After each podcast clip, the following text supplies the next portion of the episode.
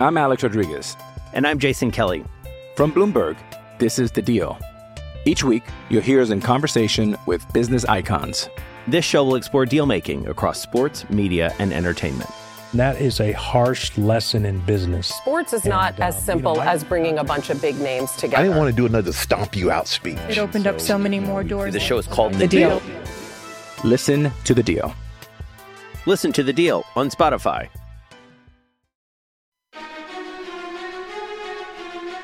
You're listening to the Husker Online Show, your authority on Nebraska athletics. We all know what's in front of us. Michigan's a really good football team. I'm the top five in, in rush um, offense and then top five in every category on, on defense.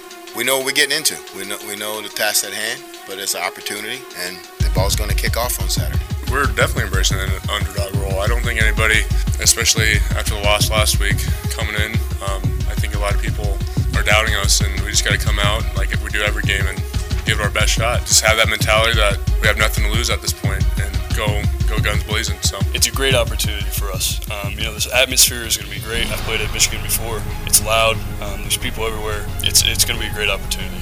Um, so guys, guys are really excited to get out there. There's a lot of guys that have never been out there, the big house, and uh, it- it's a great opportunity for us to go out there and um, you know uh, showcase what we're what we're uh, capable of doing. Hello and welcome again here to this edition of the Husker Online Show. Sean Callahan, Robin Washut, Steven M. Sipple, as we get you ready for Saturday's 2.30 kickoff. ABC again, Nebraska versus Michigan. And boys, uh, on paper at least, it, it's not looking good for Nebraska. Obviously, qu- questions at quarterback, but uh, Nebraska facing uh, what is believed to be their largest point spread in modern day history. And Robin, you can chime in on this. I know the Oklahoma 2004 game um, in which Bill Callahan kicked a last second field goal to cover, I believe, if I'm not mistaken. Yeah, Steve Kriewald broke free on a fullback trap late in the game and went for I don't know how many yards, but instead of trying to go for the score, old Bill dialed up the field goal to make it 30 to 3 and a 27 point loss on a 29 and a half point spread. And that was the only fullback carry of the season, if you remember that. It was like, I mean, it was just kind of like whatever. Whoa. And that was also the famous Darren DeLone game. Oh, yeah. What do Where um, where Darren DeLone purposely threw Wally Muhammad into the OU roughneck player, uh, roughneck guys that had the fake guns with blanks in them. Yeah. And they shot the guns like inches away from the players on the field during pregame warmups Oh yeah. and they would taunt them and say things to them. And Jay Moore, who does Big Red Rap with me, he, he still tells the story. I mean, it was obviously done intentionally, but they had to like act like it was an accident. And this Oklahoma kid like got hurt really bad. I mean, he got thrown into a brick wall, but he was right on the field during pregame warmup. So what what are you expecting to happen? in you're literally taunting the opposing team with slurs and other comments. Yeah. That was, It the game. mess. That was the game where uh, Bill afterwards was like, "You got guys over shooting guns, and throwing fruit." I mean, you got to work on that, Bill. sorry, sorry, it's been a while. I got that was on the and that was on the big that was on the Big Twelve conference call. It, it wasn't like at the press conference. Like we used to It was do the, we used to have these Monday calls. And they don't do them anymore because people used to prank them and like call in and pretend to be reporters. And, did. And ask inappropriate Art, Art questions. Briles got a good one one year. and I think that was the last time they did it. it involves sword fighting. You know, Yeah. let's leave it at Yeah, that. that's- And it, it, was it was not. It was, Leave it there. It was not. It was like our brows like what? he was like started asking the question. He was like, what? Now, now hold on. Who, who, who, who asked that question? The moderator was scrambling to figure it out. It was a disaster. All right, well, let's Anyway. land the helicopter back to Nebraska versus Yeah, let's Michigan land here. it. Let's um, But Nebraska, Michigan this week, um, we we saw some good things in that game last week against Minnesota. Nebraska came out, put up ten points on the first two drives. The defense stopped Minnesota four consecutive punts in the first half. It was looking really good, and then the game actually kind of changed on the final play of the half, where Nebraska's Ty Robinson sacked Tanner Morgan, the quarterback from Minnesota, which was like, wow, what a way to kind of put a cherry on top of the first half. But that actually kind of maybe changed things at that point because then Tanner Morgan came out of the game. Minnesota's offense got a little bit more life with their backup quarterback, and from there um, they got things rolling. And you know now Nebraska's going to face even a tougher test this week against Michigan, who's playing as well as anybody in the country. Well, a much tougher test. I mean, There's no question about yeah, that. I mean, and I don't want to overdo it on this. Um, I mean, Michigan is playing really well. But I'm not going to do that thing where Nebraska has zero chance to win. Yeah, it's probably a five percent. um, Generous. that, yeah, it's big. You're going into a thresher in Ann Arbor. Their offensive line's big and tough, and ran for 418 against Penn State. That's a good, good Penn State defense. I repeat, ran for 418 against Penn State. And Michigan will have. Well, well, they'll. You know what strikes me this this week about what the guys are saying? Michigan's smart. I mean, they're not only big, big and tough. It's a smart team, and if you watch them play, they are. They they do a lot of. They're pretty. Um, they're pretty. They're not simple. I mean, they they're they're pretty. Um, what's the word I'm looking for here?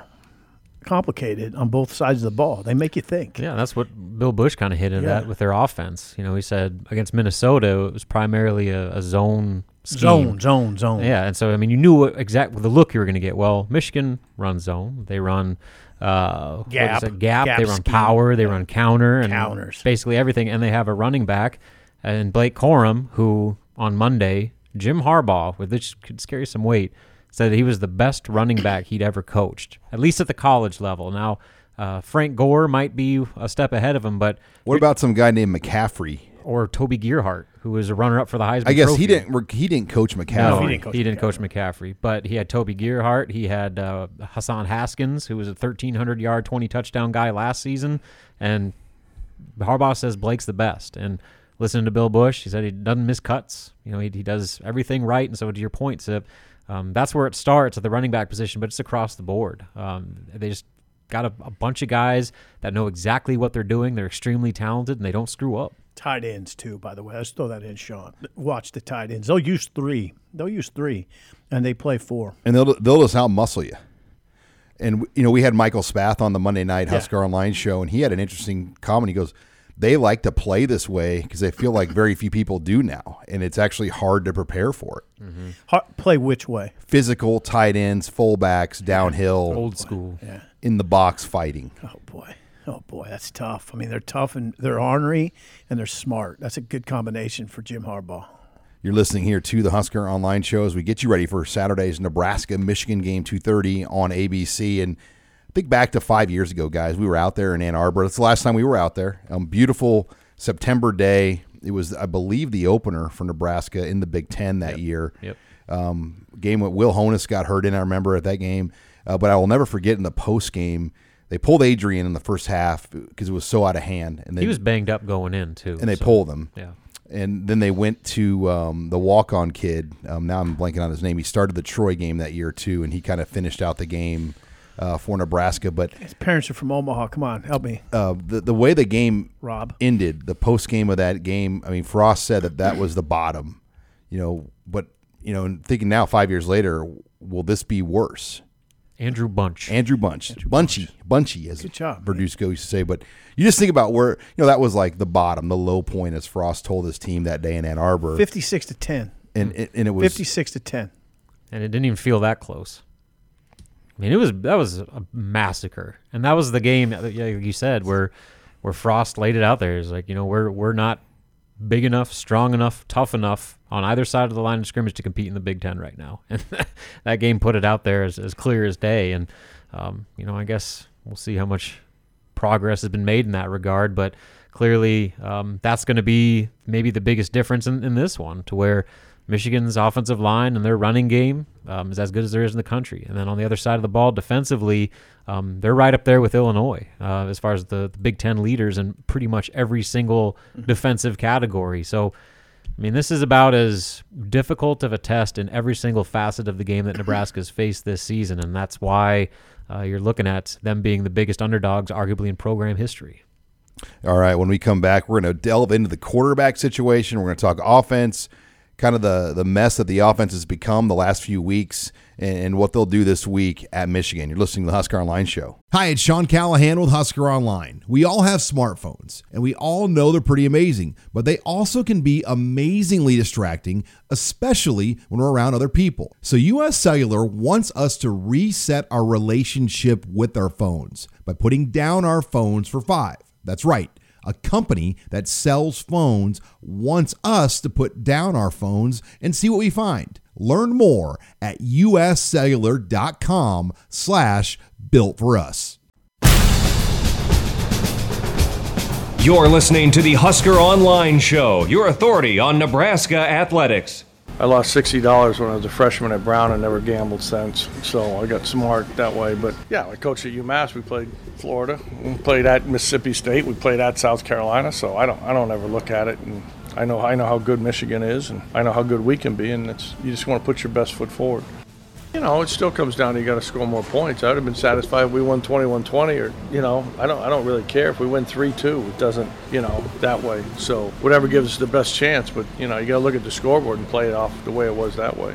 And we're back here on the Husker Online Show. Sean Callahan, Steve Sipple, Robin Washut, as you heard Mark Whipple um, talking about being a 28, now 30 point dog um, against Michigan on Saturday, and then as well as just the way his offense has played. Uh, before we get into offensive talk, this segment is brought to you by Tanner's Sports Bar and Grill, 30th and Yankee Hill Road. I was in at Tavern 180 Saturday night after the game. It was packed, by the way. Tons of people out after the Minnesota game. Then we walked into Tanner's, played a little Keno, uh, watched the end of the the Clemson Notre Dame game, the Alabama LSU game. It was buzzing. A lot of people into it. Great place to watch football. Have wings, have drinks with your friends, play Keno.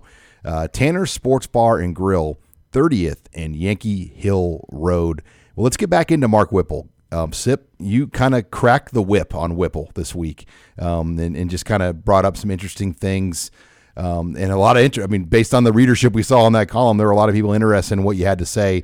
What was your big takeaway this week as we get ready for Michigan on Mark Whipple? Should have listened to Pat Narduzzi a little closer. I was pretty dismissive of that uh, those comments Mar- Pat Narduzzi made in July when he said that uh, Whip doesn't he doesn't run the ball. He's stubborn. Um, the, he, he just wants to pass. And remember, you remember when that came out? It was easy to dismiss at the time. It, I dismissed it because I thought, you know what? If Whipple's in the Big Ten and they got to run the ball, he was in the NFL. He'll know the importance of doing it. But so far, he's not really. He is kind of stubborn. He's pretty stubborn in the way he approaches the game, and he's pretty stubborn in his answers. You know, when you question him about it, it's always about this with Whip, which I don't. Which I don't. It's fine. I mean, he just says it's. I got to worry about putting points on the board, whatever it takes. That's what he said today, by the way. Whatever it takes. Okay. It's All just that's kind of an easy. And he also like like I mean, look, we kind of know you've coached Ben Roethlisberger and Colt McCoy. Okay, like you know, it, it's not really relevant to Chubba Purdy though and Logan Smothers right now, is it, guys? I mean, not really. What I found interesting, and you know, maybe you guys didn't sense this, but based off like how the things Mickey said on Tuesday, and then the answers Mark Whipple gave on Wednesday, does it seem like those two are on the same page? Joseph and Whipple? Yes. No. I mean, just like listening to the difference of answers about how, you know, Mickey's like, yeah, we need to be more satisfied with three and four yard runs. We need to play a Big Ten style of game, and, And then- you know, shorten the game. And then Whipple's like, you know, whatever. You know, He was asked directly about Mickey's every comments. every game's its own story. You know, we we're gonna score. And I don't care if we win three to two or whatever. let me ask you this, Sip: Who is on the same page with Mark Whipple right now? I'm having a hard time figuring it out. Hmm, that's a good question. Well, I mean, I mean, probably, who, maybe who's saying rec- that you're, you? This is great. The you know, receivers coach, maybe. Casano. Yeah. yeah, because they, they are kind of tied together. But Yeah. who who watches 30 plays for 36 yards or seven straight empty possessions, or in the case of the Oklahoma game, 12 consecutive empty scoring possessions, and said, "Yep, this is a great plan here." Yeah, It- no, it's getting it's gotten rough. One of the writers today asked me, "Is this is this Diaco again?" I, it's not that rough, in in that I can understand I can understand what Whipple's saying. Oh, Diaco was brutal. I couldn't understand what he was saying most of the time. I literally couldn't No, understand. it. no. Even when you went back and listened to it on the transcription, you're like, I don't, I don't even understand what ninety percent of this seven minute answer means. Right. But you know, I mean, with Whipple, it, it, I guess like the stubbornness, I think rubs people along uh, the wrong way a lot. To where I mean, I get what he's saying. It's like you know, we're going to do what we need to do to win the game. But he's like, well, you know, I've been doing this for. 50 years or whatever and uh, you know it, it's worked for me at all these other stops and then he references how many NFL quarterbacks he worked with and all that sort of stuff. It's like well doesn't really answer the question about this particular team. And he says No. each game's its own story. Well when was the last time you scored over 14 points? You know what i mean? Like the, the the numbers suggest that whatever you've been doing is not working here. Mm-hmm. And I know the quarterback situation is a major part of that. You And the cannot, O-line. You And cannot discount that. Without Casey Thompson, it throws off everything. But um, the seeming unwillingness to adjust, given the new circumstances at quarterback, I think is a problem. Well, yeah, just to lay it out again, Mickey, as you said, Robin, you alluded to it, on Tuesday said we have to be more comfortable with three and four yard gains that get us to third and short. Um, three and four yard runs, runs. Whipple was asked the next day directly about that quote and was pretty dismissive. Like, you know, is we're going to do whatever it takes. And the other thing he pointed out was we threw a bad interception and we dropped some passes. So he didn't. He didn't. Do I think they're on the same page after today? No, it doesn't seem like it at all. Um, so yeah, it's it's. I think it's a bit of a problem. What do you do if you're Mickey? I don't know. You can't, can't- take the headset from him. Yeah, because there's nobody else on this staff other than analyst Steve Cooper who could call plays, who's called plays before. And and I've talked to a lot of people about this. Calling plays, you can't just like learn how to do that at the Power Five level. I mean, it's it's something that you start, you know, and work your way up on. You just don't say, "I'm going to start calling plays." I mean, it, it's it's a. I wouldn't think so. I mean, it's it's like playing an instrument. It takes years Yeah. of practice to flow and feel. And I mean, what I can say this: so Whipple, the script that they came out with against Minnesota was beautiful. It was like, wow, okay, this guy really put together a great idea and a script. But then they deviated off that script last week, and that was the hard thing to figure out. Why did they get away from the two tight ends, letting Anthony Grant just run downhill with the quarterback under center? Why was that not like a part of things further in the game? Yeah, I mean, the, what some of the undercurrent comments we hear are that not only literally, not only does Whipple kind of literally go off script, he goes off. He goes away from what they practiced, is what we're hearing a little bit, which is uh, which is frustrating to, you know, I think the staff. We'll just say the staff. Um, so, ah, yeah, I don't know. Whipple's competent. I mean, I, I think I think his track record um, suggests competency for sure. But listen, eh, some of this is that he was hired by Scott Frost, and they were going to do do it a certain way. Frost is no longer here, and I think that contributes to some of the mm, disconnect. I'd say that we're seeing. How, I just how would it be working right now? Let's say Frost still coaching, and then they fired him after the Michigan game. Like I, you just wonder how it would have looked or how it would have worked with the two of these guys together. Because there's, you know, it, it- at least that North Dakota game, one of Frost's last games, it felt like he pushed Whipple back and said, "No, no, no, we're doing it this way," and it worked. And you know, it just barely. Did it work? But did work. you know, and then the next time out, uh, you know, they get. I guess they put up forty. Well, that was that was the defense. They put up 42. 42 points. So yeah, I they guess put up you know, 42, and they, they, they couldn't keep up scoring with Georgia Southern. They, they they were close. Well, I mean, they didn't score on their first possession, and then I think they scored on every the game. possession after Yep. that. Who would've thought? Yeah, yeah. Yeah, it's uh, They're chasing Georgia Southern all night.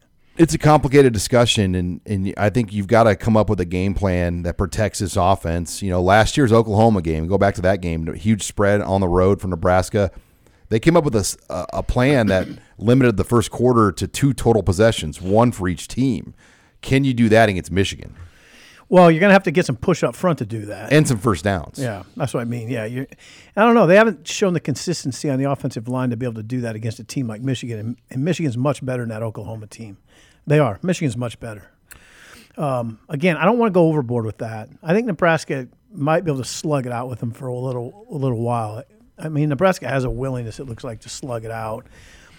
Um, but uh, I don't know how they're going to do it. Yeah, I, th- I think you still have to find a way to protect the defense as much as anything. If you ask them to stay on the field for, you know, X amount of plays against that running attack and Blake Corum, I mean, you're just asking for them to get run over eventually. So uh, to limit the amount of times they have to try to stop Blake Corum and company, uh, the better your chances of, of keeping that thing competitive. All right, when we come back, we're going to talk defensive storylines next. You're listening to the Husker Online Show. I'm Alex Rodriguez. And I'm Jason Kelly. From Bloomberg, this is The Deal. Each week, you'll hear us in conversation with business icons. This show will explore deal making across sports, media, and entertainment. That is a harsh lesson in business. Sports is not uh, as simple as bringing a bunch of big names together. I didn't want to do another stomp you out speech. It opened up so many more doors. The show is called The Deal. Listen to the deal. Listen to the deal on Spotify.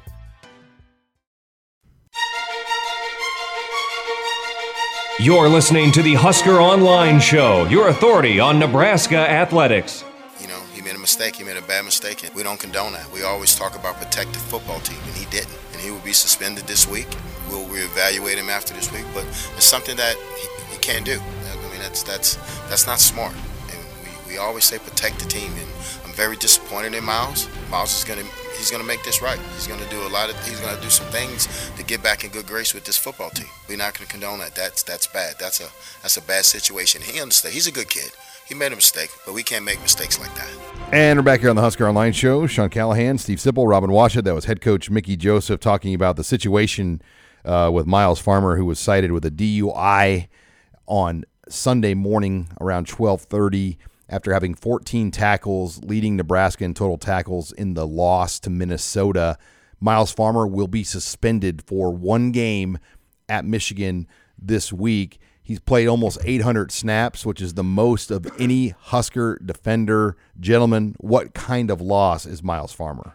Big. I mean, he's really like Bill Busch said said this week. He's really improved his tackling. Uh, 62 tackles on the season. Um, he's a you know he's 6'3", 200. He's one of the better athletes on the team. Safety positions critical in everything. Now, um, you know you're going with Phalen Sanford, which is a big drop off in terms of snaps. I mean, Sanford hasn't Phalen Sanf- Sanford hasn't played nearly as many snaps. So yeah, it's big. This is not. Uh, it's a bad timing. Bad timing for, for this to happen. especially in this game when tackling is going to be so imperative, and you need your safeties to be able to help in run support. Uh, Myles Farmer just had 14 tackles against Minnesota, Mhm. career high, and you know you, you go back and watch highlights of that. I mean, he was thumping. I mean, he was putting some shots on Mo Ibrahim, and you need that in in these types of games. And so, you know, Phalen Sanford is a freak athlete, um, probably one of their best overall athletes on the entire team, but he just doesn't have that experience, and he's an undersized guy. And so, is he going to be able to create that same impact uh, against the run that Myles Farmer, who's a significantly bigger player, did? And you know, Bill Busch, I said, along with his 14 tackles, he we went back and watched the, during their film study, whatever. Mhm. He charted 26 other tackles that he was In quote, quote unquote involved in. So, I mean, he was everywhere uh, when it comes to Nebraska being able to at least somewhat contain Minnesota's ground game. Well, and then DeShon Singleton, two guys. That's another guy that could see some snaps in this game back there. But you know, he he really hasn't done much for Nebraska. When you, you look at just his total snap counts on the year, he played five snaps last week in that game, and on the season, I'm, I'm pulling up his uh, game by game snap chart. You can't really. 18 snaps for Oklahoma was the most he's played in a game. Um, but in terms of true Big Ten games, he played 10 at Purdue, and that's it. Um, so he's got 54 defensive snaps on the year, where Myles Farmer's almost got 800. Yeah, and and after that, right now it seems to be Jaden Gould, the true freshman, who I don't. He may have seen a game or two of action with very limited snaps. So I mean, the drop off that you're talking about, no matter who is going out there in place of Myles Farmer, is significant, to say the least. I, I, I want to go on a little bit of an old man rant here, though. Uh, I mean, the, I'll tell you something annoying about this market. Really annoying is that when when when people talk about Phalen Sanford, they said, "Why, why are you down to a walk on that starting?" And they don't say, "Well, I mean, Phalen Sanford obviously earned this. He bypassed scholarship guys." To, to, to phrase it up that way is disrespectful to the player and it's disrespectful to the walk on program. Um, Sanford's a good player. Walk ons happen. I mean, who's the leading tackler for Nebraska right now? Leading tackler on the team. Luke Reimer's a walk on. I mean, I mean, are we going to say he couldn't do better than Luke Reimer? Their center on the offensive line's a walk on. Sometimes- and he's played yeah. well. Trent Hixson. Yeah, a lot of times walk ons just get good. I mean, Chancellor Brewington's a walk on. to frame it up that way, Especially Nebraska fans who think I have a better understanding. Oh, I, Right, we're just at a point where we're just mad. People are just mad about everything. I'm just mad about everything, Sean. I mean, that, that's the country. I mean, that's the that's the world that we're living in right now in No. general. Yeah, I'm not mad about everything. But yeah, I, I just think because guys like Noa Pola-Gates, Yeah. and players like that. I Mm-hmm. mean, Nick Saban wanted Noa Pola-Gates. USC wanted Noa Pola-Gates, and he's never played. Mm-hmm. And and so it's more frustration I think about those things like Okay. oh we beat Nick Saban and USC for Noa Pola-Gates That makes sense. Yeah, Phalen Sanford And- is representative of the misses they've had with what were supposed to be high level recruits that never panned out here. Whereas Okay. Walk-ons were able to beat them out. I think that it's it's not about Phalen, it's about the guys that It's about the up. overall development of the program that literally like Nebraska probably bats below a 10% clip on four-star recruits it feels like. I mean they just have not been able to develop those guys. Noa Pola-Gates um, you know and Ty Robinson's a guy that yeah he, he- he's come on here lately but for where he was ranked and, and whatnot he hasn't produced I don't think at the level you would have thought yet. And so I I think that's Bryce Benhart. Yeah, you go know, T- name Turner any Corcoran. offensive lineman over the last ten years. Corcoran's yeah. really highly recruited. The misses on the O line He are was. as He had staggering Ohio- as anything. And so I think that when people get upset about a walk on beating out somebody, it's more just frustration that what was supposed to be a high level recruit is not even playing anywhere That makes near high level. That makes sense. All right, we're listening here to the Husker online show. Um, I want to talk about Bill Busch, though. I think he has done a really good job with his defense, considering the circumstances. I mean, the way they played last week in that first half against Minnesota, it was lights out. I mean, they, Minnesota did not have an answer for the movements and things that Nebraska was doing.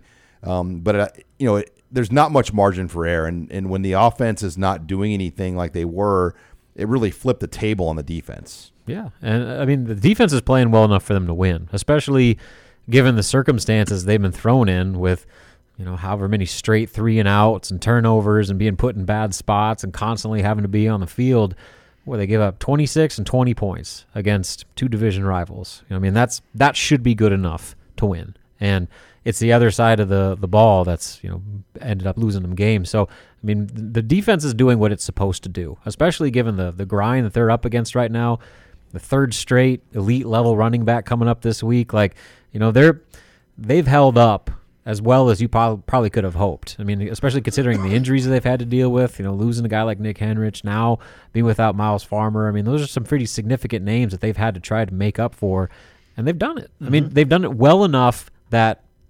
In theory, they, they should have a much better chance at winning that given what we've seen the last two weeks. Yeah, one thing you've definitely seen in the against these good running backs, Chase Brown and Mo Ibrahim, is they rally to the ball really well. Those guys didn't get loose, right? They didn't get loose. They weren't they weren't running up and down the field because Nebraska's getting multiple hats to the ball. They're rallying to the ball, and that and also they're they're clearly in good position. It's it's been it's looked a lot different, right? I mean, think about just go back and think about all the long runs that happened in the first three games. Just Northwestern. Yeah, I mean that those are kind of cut out now. I North, mean, Ibrahim, North Dakota. Yeah, e- yeah.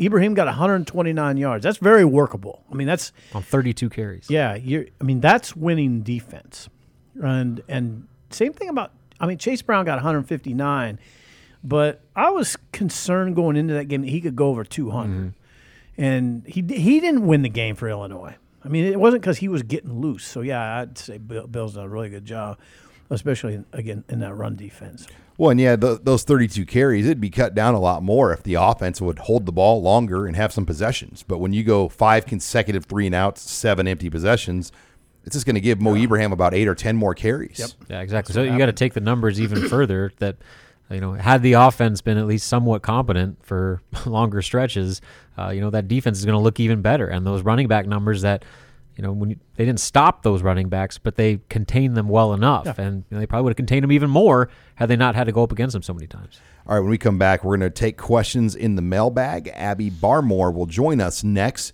You're listening here to the Husker Online Show.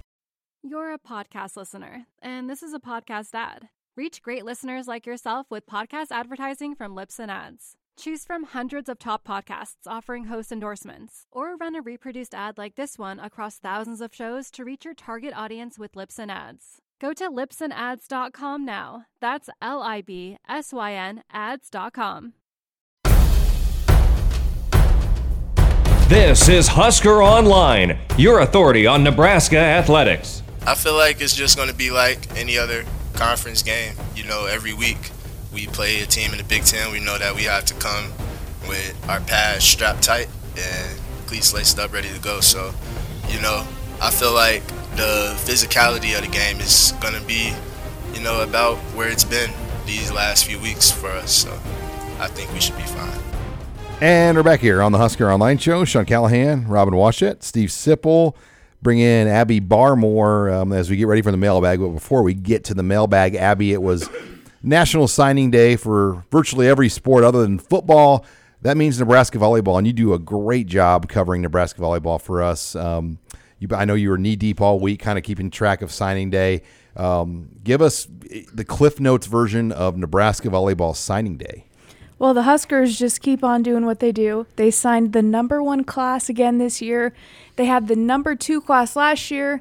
And then the year before that, they had the number one class again. So this year, they actually signed a player in every single position. So that's five ladies. And they had the number two player, number four, five, seven, and 13 players in the nation that they signed. So it was a big day for them.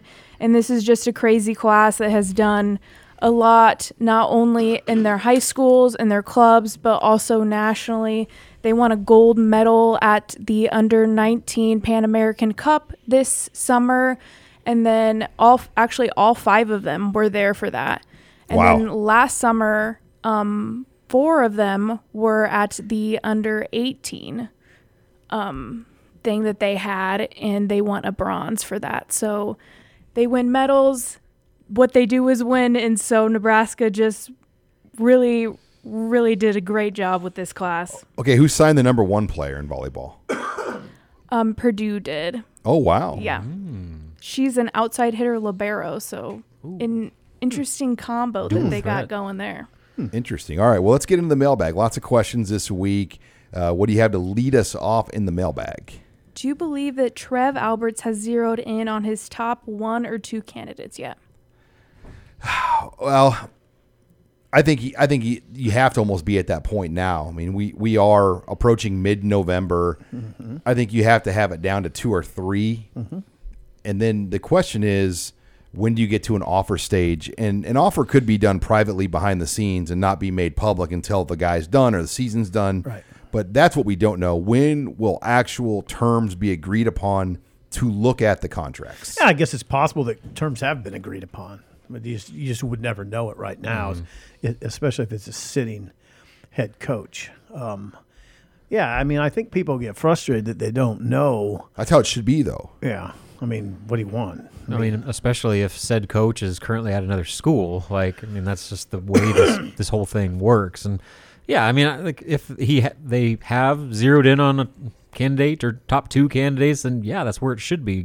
this job's been openly available for two months now, and that's not even uh, to talk about any third party conversations that may have been had uh, for the past year before that. So yeah, I mean, we're kind of in that stage now where things should be wrapping up because they got to get this thing rolling with whoever that next head coach is, like almost immediately after the Iowa game.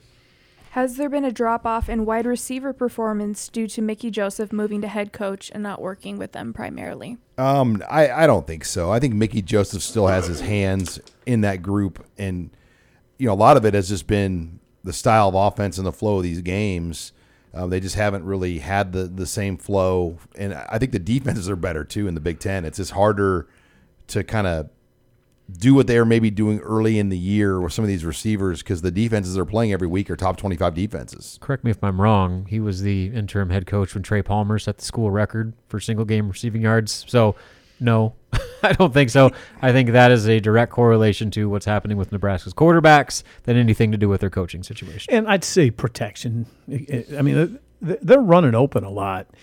The receivers are running open. And they just the, there's not enough time. Quarterback's on his back. Yeah, they're dropping the ball too. There's And some Mark drops. Whipple called that out. He says if we drop the ball like they did against Minnesota, like against Michigan, uh, they're not going to stand a chance. I mean, what- regardless of whatever chance you're giving That's them. what Whip said. The whip.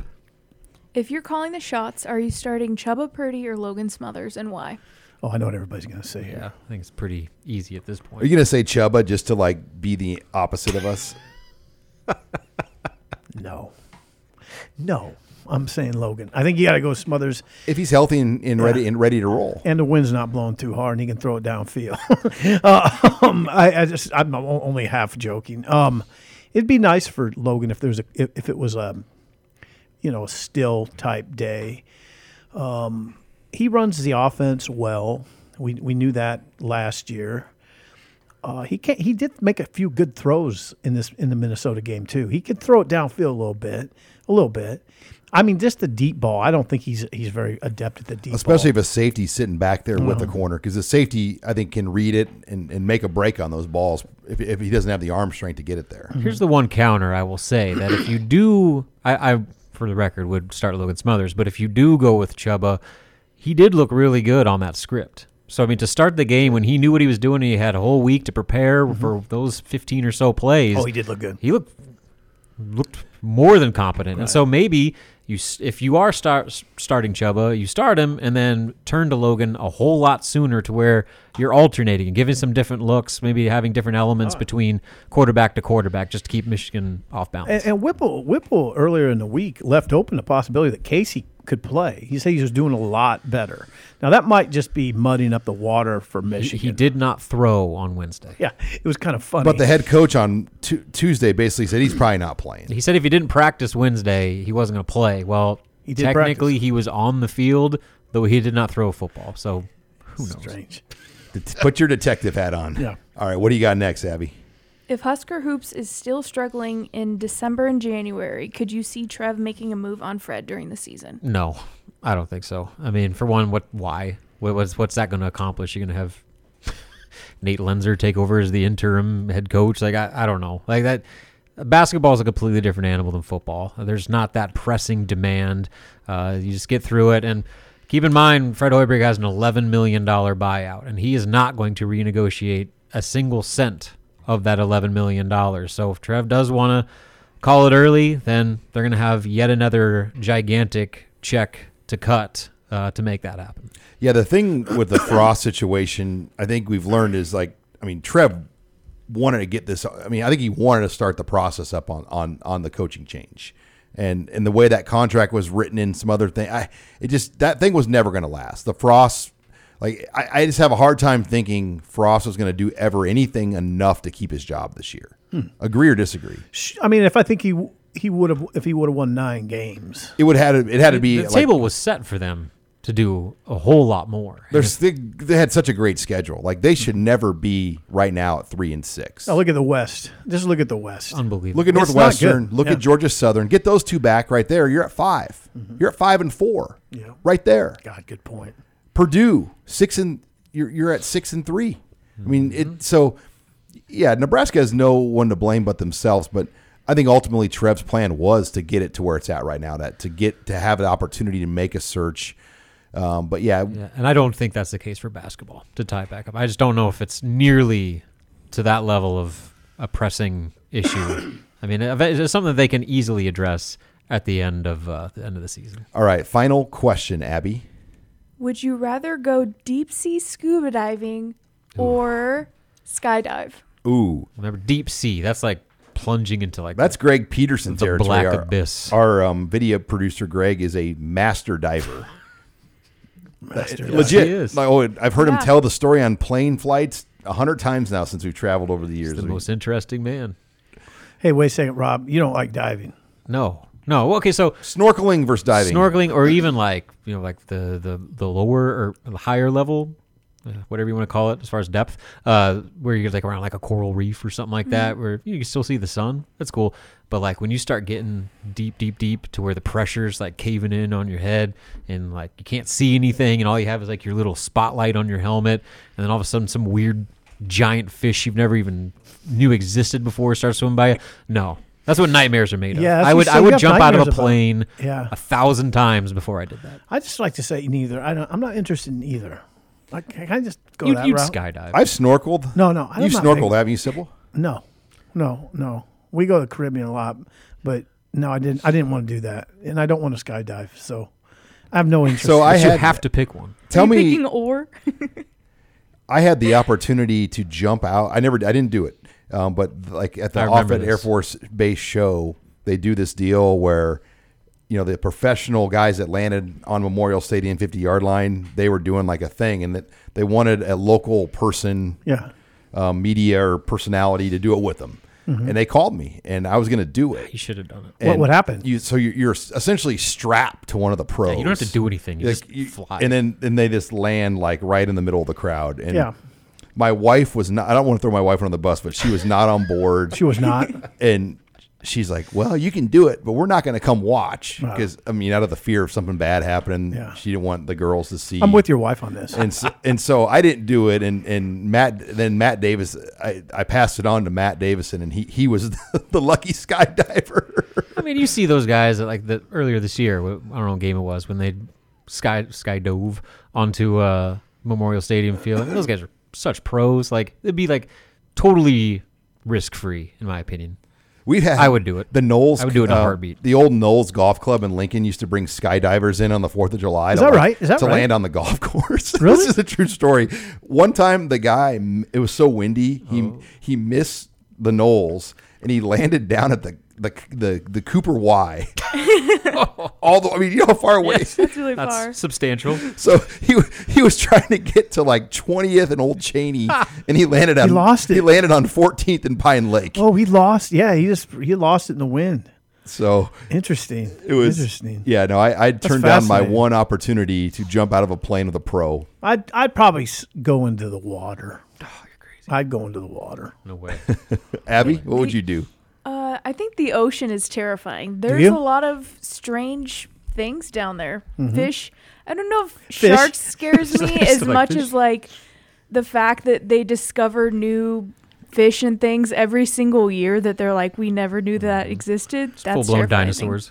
And I also think that would take longer than actually skydiving, so I guess I would jump out of a Yeah, plane. that's a tough choice. That's a really tough. Good question. Whoever asked that. All right, when we come back, we'll talk Big Ten football next. You're listening to the Husker Online Show. You're a podcast listener, and this is a podcast ad. Reach great listeners like yourself with podcast advertising from Libsyn Ads. Choose from hundreds of top podcasts offering host endorsements, or run a reproduced ad like this one across thousands of shows to reach your target audience with Libsyn Ads. Go to libsynads.com now. That's L I B S Y N ads.com. You're listening to the Husker Online Show, your authority on Nebraska athletics. But I know this like that. There's no one better. He might be even with some people, but there's no one better than what he is. Uh, the thing that stands out, first of all, is durability. Number of snaps he's taken and to be able to carry and be very healthy with it. Uh, he doesn't miss cuts. He does a great job with the football. He's very competitive. So he does a lot of, of everything really, really well.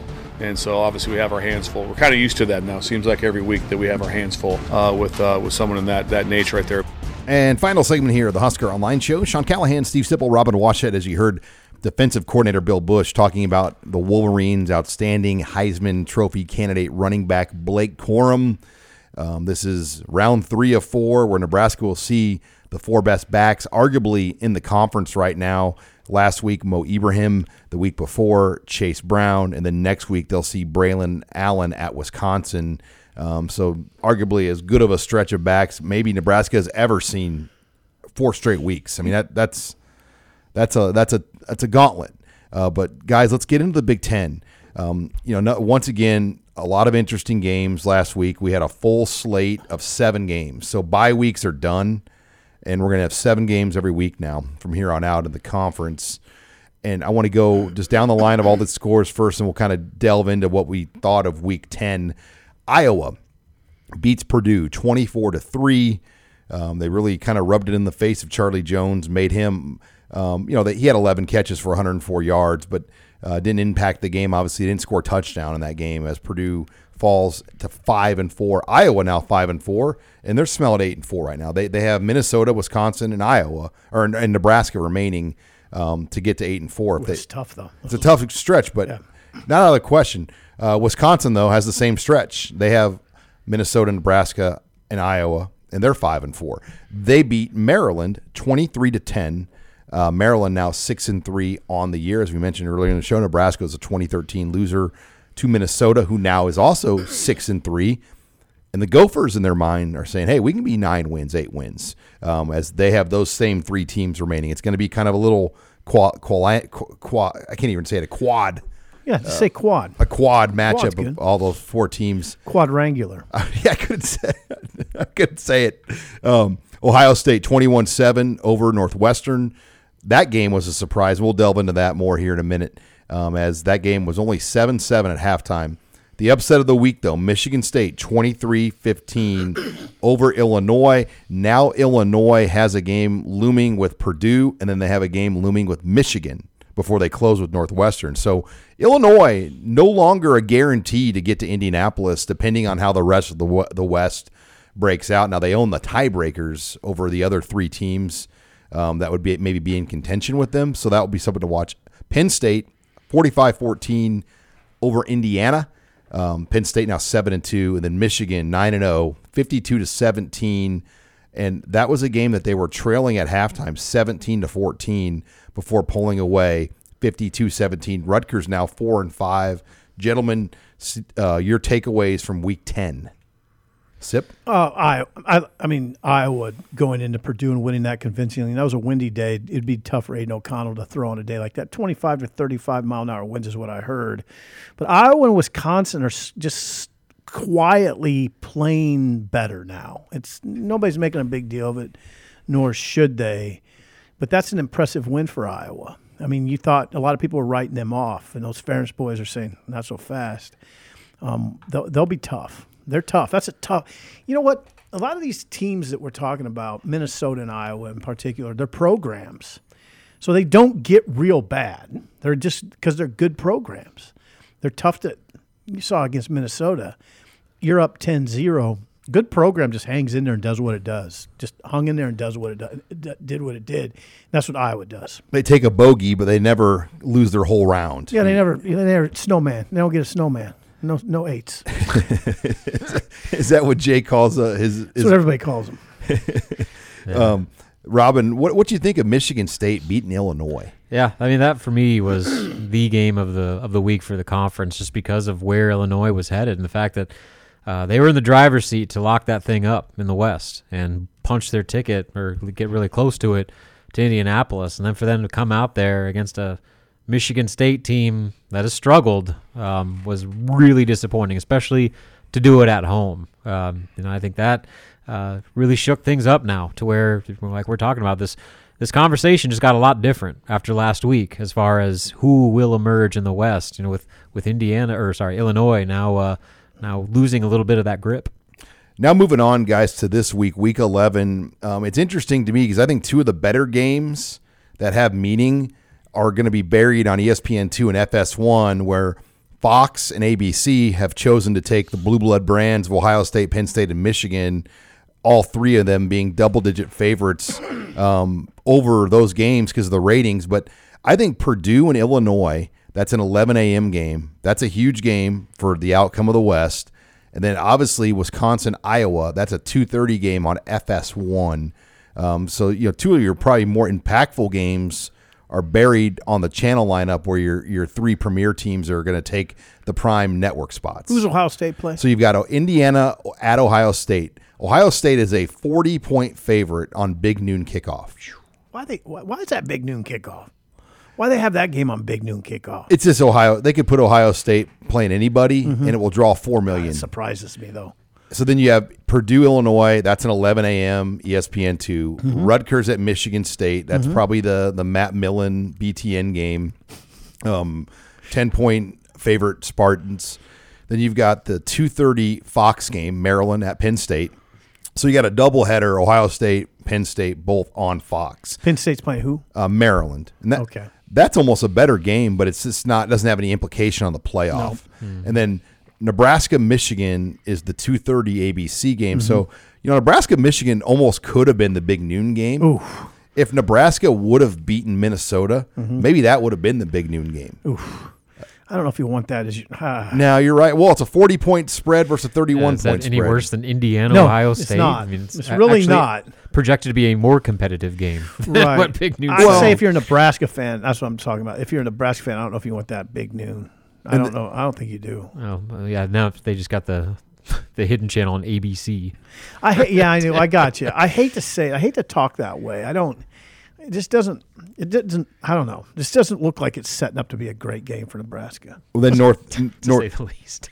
Northwestern one and eight kind. at Minnesota. That's a two thirty BTN. that again? game. Oh, Northwestern, uh, Northwestern one and eight at Minnesota, two thirty BTN. And then honestly, if like all things were normal and Wisconsin and Iowa were maybe six and three or seven and two, this is probably the big noon game. But the fact that both these teams are five and four, it's fallen all the way down to FS1 at two thirty. Um, But usually Wisconsin, Iowa, the way the network, the way the weekend set up, that would probably be one of those ABC or Fox games. But it got buried down uh, just because neither one of these teams really is in in the conversation. It'll be a hard game to watch. Go ahead, Ron. Yeah, but for our Big Ten West bubble, I mean, there- that's a h- enormous game because the winner of that is going to be firmly back in the mix. Uh, especially, you know, who knows what's going to happen with Illinois Purdue? Illinois is a six and a half point favorite, seven point favorite uh, against Purdue. You know, we'll see. We'll see how they rebound after a loss like that against Michigan State. That kind of just took it to them a Man. little bit, and that was the first time they'd faced a game like that where you know they scored a, a late touchdown to make it an eight point game. So they were down by two scores in the fourth quarter uh, to where Michigan State, a struggling Michigan State team, kind of took it to them. So how do they rebound from that? I think Illinois will rebound fine because if you just look at the matchup, Illinois is really strong in the back end. Uh, Purdue won't. I just don't think Purdue's going to have. mu- mu- They don't throw it downfield No. very well. and they throw it to one guy when they do. Right. I, I don't think Purdue. Hey, I think you know what Purdue scored three last week. They're gonna get shut out. I I'm not saying that, but they might not get much more than ten against Illinois. Yeah, if Illinois wins that Purdue game, I think then they have the West pretty much. I don't want to say pretty much, but they they've got it almost locked up at that point because the tiebreakers they're going to own. Mm-hmm. That's huge. They'll have the tiebreaker over Iowa, Wisconsin, Purdue, and Minnesota, knowing that all those teams are going to kind of play one another. Now they still. they do play Michigan. Michigan. and so you know, like I said, the winner of that Iowa uh, Wisconsin game, you know, they're they're, they're going to be in it. They're going to be in it and have, and have a chance. Okay, but listen, this is how big it is for Illinois. If they get the win and they lose to Michigan, Illinois can still be six and three, right? The best Iowa, Wisconsin, Purdue, or Minnesota can be is six and three, and they own the tiebreaker over, Over all all of them. So um, Illinois Just has to take care of business. theoretically Critical game locks up the West with the win this weekend Critical game. because they can afford the loss to Michigan. Now, if they lose this game and then they lose to Michigan, Mm-hmm. then all of a sudden a six and three Iowa, Wisconsin, or Minnesota could win the West. Now, now where's that? I'm sorry, where's that game at? Illinois. Purdue? Illinois, in Okay, they, they should be okay. All right. Well, so it should be good. We'll have a full post game show as well. Um, we're probably looking guys at eight thirty for our post game live show Now, is after that Nebraska E- is that Michigan. Eastern or Central? Central. Okay, I'm 8:30 talking to our Nebraska listeners right we now. We'll, we'll be nine thirty Eastern, eight thirty Central. So uh, thank you for listening, and make sure you join us on Husker Online and download us on our podcast channel or check us out on the YouTube channel. It's Nebraska Michigan Saturday at two thirty. Thanks again for joining us this week on Husker Online, your authority on Nebraska athletics.